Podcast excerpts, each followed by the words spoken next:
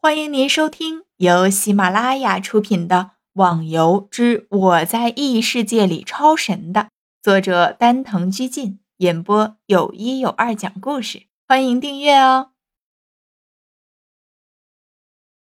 第二百三十五集。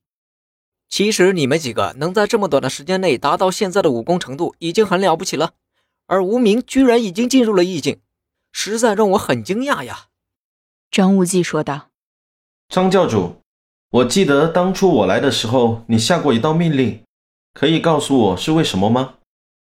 逍遥疑惑的问道。很简单，我也想找一个对手，可以痛痛快快的打一场。不过看来我的希望又增大了，也增加了。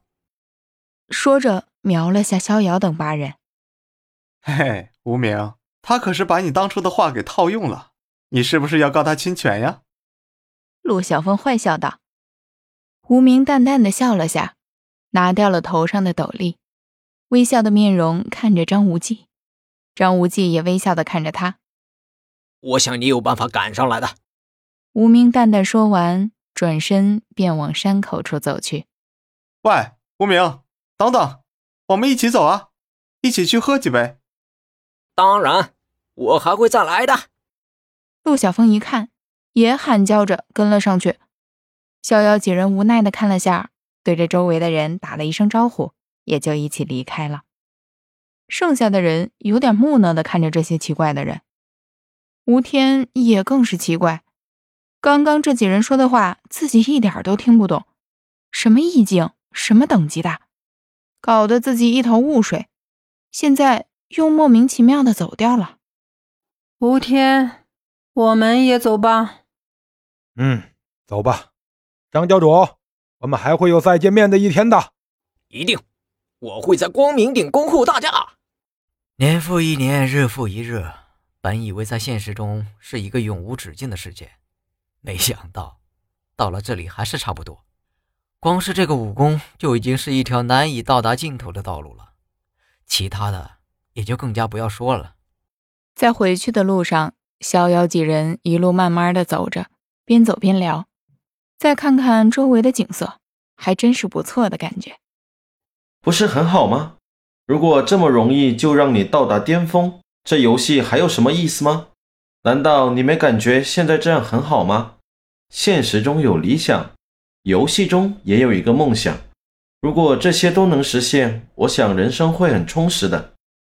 天笑摇晃着自己的脑袋，他感觉自己已经有点分不清楚现实还是虚幻了。逍遥听着他们的话，自己也回想起了以前的生活。上学的时候就是浑浑噩噩的，理想也更是无从说起。而现在，居然就只是到了这个虚拟的世界，才有了一点点的梦想。如果真叫自己回到了现实，自己又该做些什么呢？好了，大家走吧。你们没感觉到未来我们的江湖更加精彩了吗？西域的一处风沙地带，听说常年都是漫天黄沙，但是那里却是异常的危险，时不时的还会有恐怖的怪物出现。但是最近不知道怎么传出了这里有宝物的事情，一向缺少人烟的地方，居然来了这么多的寻宝者。一位身穿破烂衣衫的人，身背长剑，头发被风吹得乱七八糟，整个人看上去像是一个流浪的乞丐。异常的狼狈，这个人就是逍遥了。自从当初和西门几人从光明顶出来之后，几人又再次的分开。为了修炼武功，几人再次的分道扬镳。不过那次经过莫言的死缠烂打，无名最终加入了他们的缥缈旅团。那次大家才算是见识到了莫言的禅功。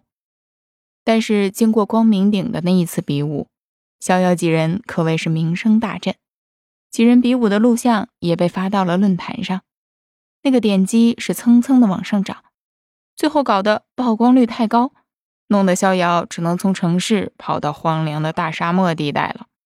哎，都在这一个星期了，搞得我灰头土脸，都快成野人了。说着，逍遥继续捋了一下自己的头发，顺便掸了掸上面的灰尘。